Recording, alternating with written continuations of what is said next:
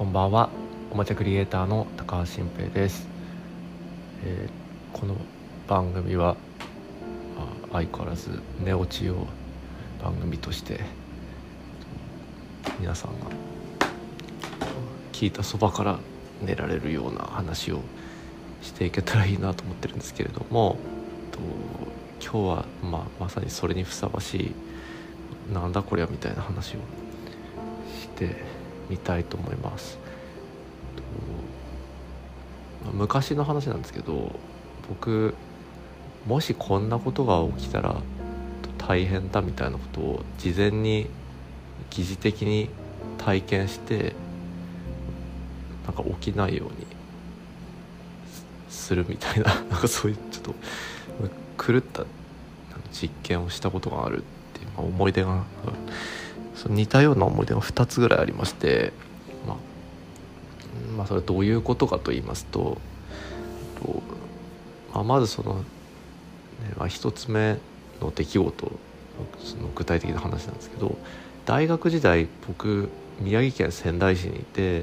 で大学が山の上にあったんで原付自転車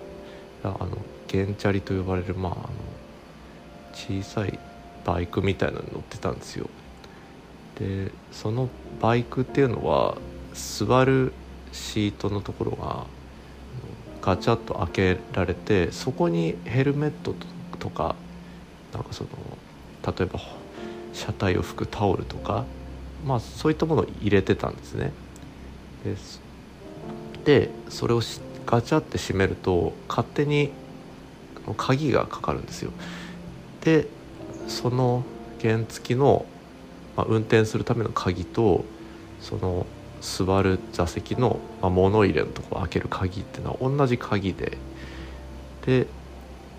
まあ、それを回して開けないといけないだから開ける時にはそのシートのとこの、まあ、ヘルメットなどを入れる物入れは鍵が必要なんですよね。ってことはもしも間違ってその原付の鍵をその座席の下の物入れに入れちゃってシートをガチって閉めるとその鍵は二度と取り出すことができなくなって大事故になるんですよ。運転もできないですしね。うん。で僕の記憶が確かならその鍵っていうのは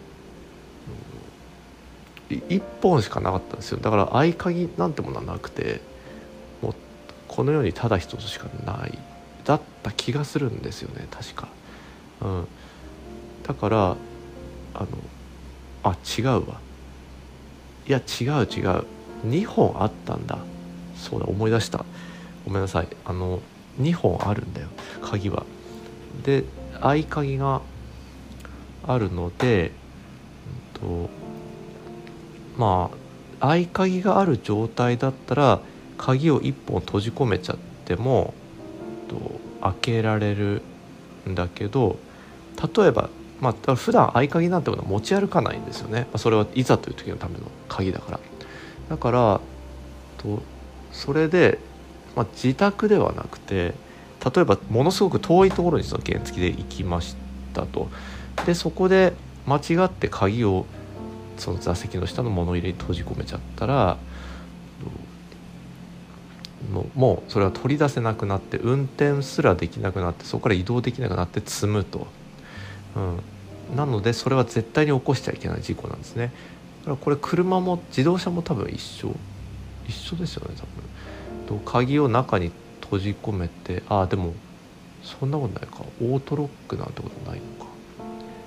うん、昔の自動車だったらと中に鍵入れっぱなしにしてなんか鍵を閉めた状態でパタンって閉めちゃって鍵を中に閉じ込めちゃうともうアウトになるか。うん。とかって事故って起きる可能性ありますよね。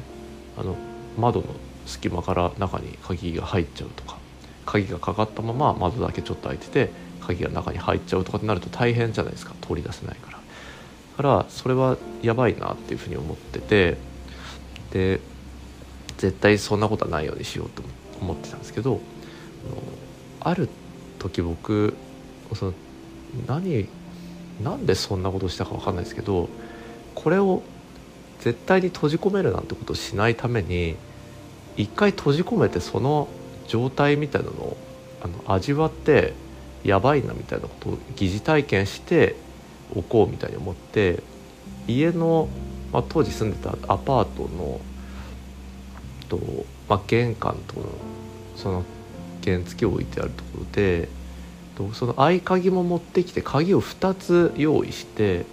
その状態でシートに鍵を普段使ってるメインの鍵の方を一回閉じ込めてガチャって閉めてあ鍵閉じ込められたわみたいな。でこれ合鍵なかったらこれこの状態になってこれアウトなんだみたいに思いながら合鍵でそれをガチャって開けてあ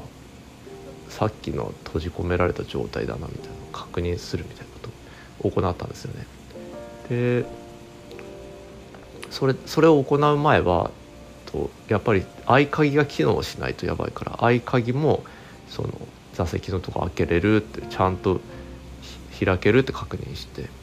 で閉じ込めて閉めて合鍵で開けて出してみるみたいな。ことやってああって思ったんですよ。でその時なんかドキドキするかなと思ったんですけど特にドキドキしなくて確か。でなんか無な感情になったみたいなあったんですね。でその話後日落ち研の先輩になんか雑談でそういうことやってみたんですって言ったらこいつ頭おかしいなって言われたんですけど、うん、まあそそんなことがあった。でそれとかなり似た思い出で2つ目が会社員時代に僕何回か網棚にカバンを置いてあの電車の網棚にねカバンを置いちゃってそれを忘れて電車からぼーっとして降りてそれが電車ごとどっか行っちゃったみたいな経験があったんですね。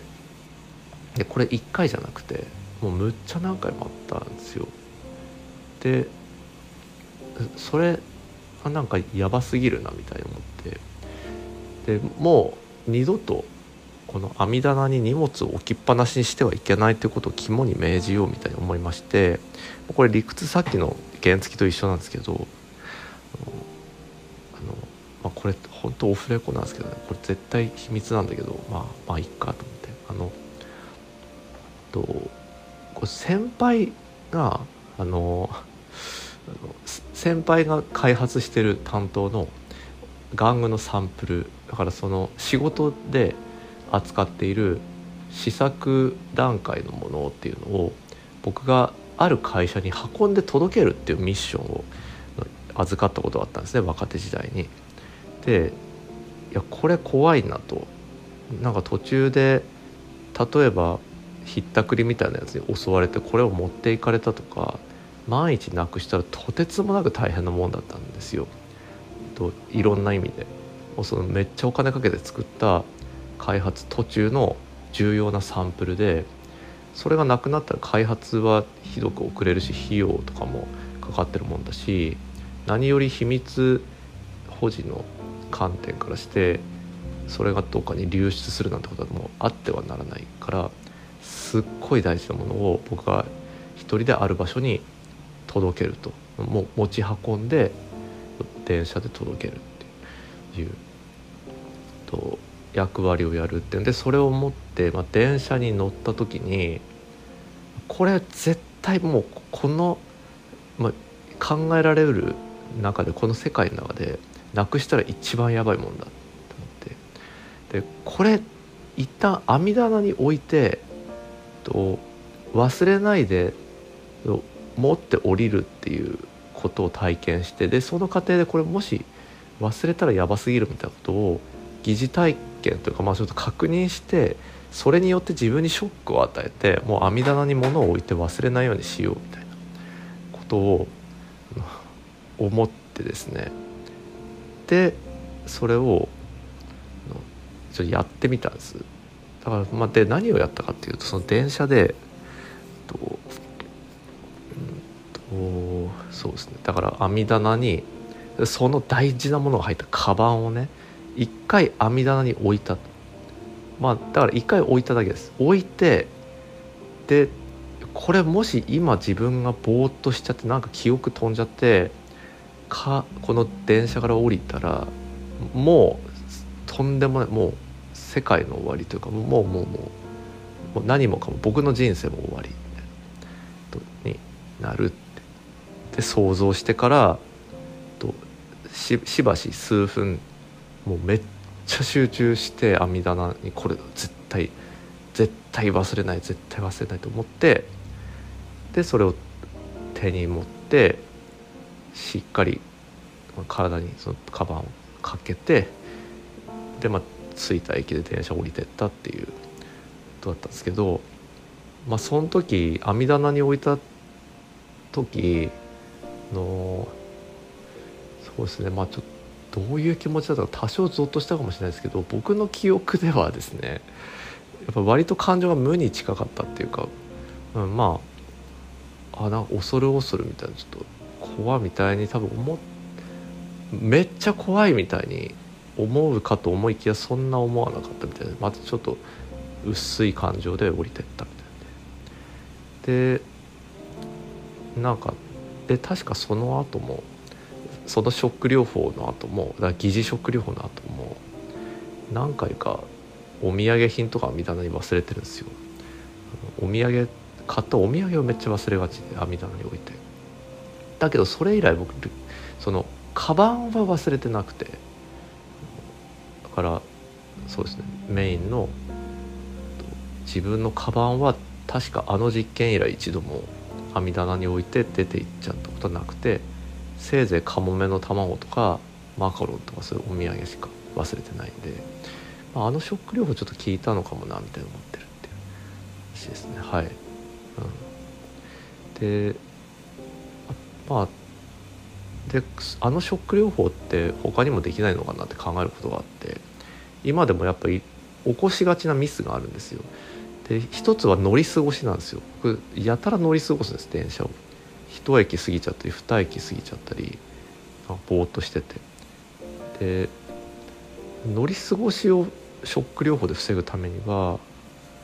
まあ、あこのまま行ったら乗り過ごすなみたいな思いながらギリギリで電車出ればいいのかとか。まあでも感情ちょっと無に近いだろうなみたいな思ったり。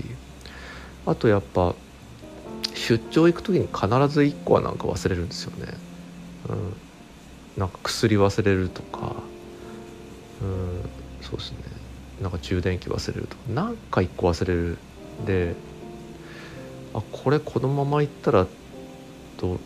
絶対忘れちゃいけない。あれ忘れるなみたいなの疑似体験してスッて入れて出ていくとか。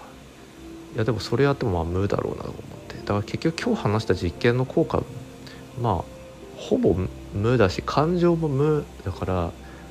なんか無の感情を味わいたい人におすすめの実験かなというふうに思いました。はい。じゃあ以上です。おやすみなさい。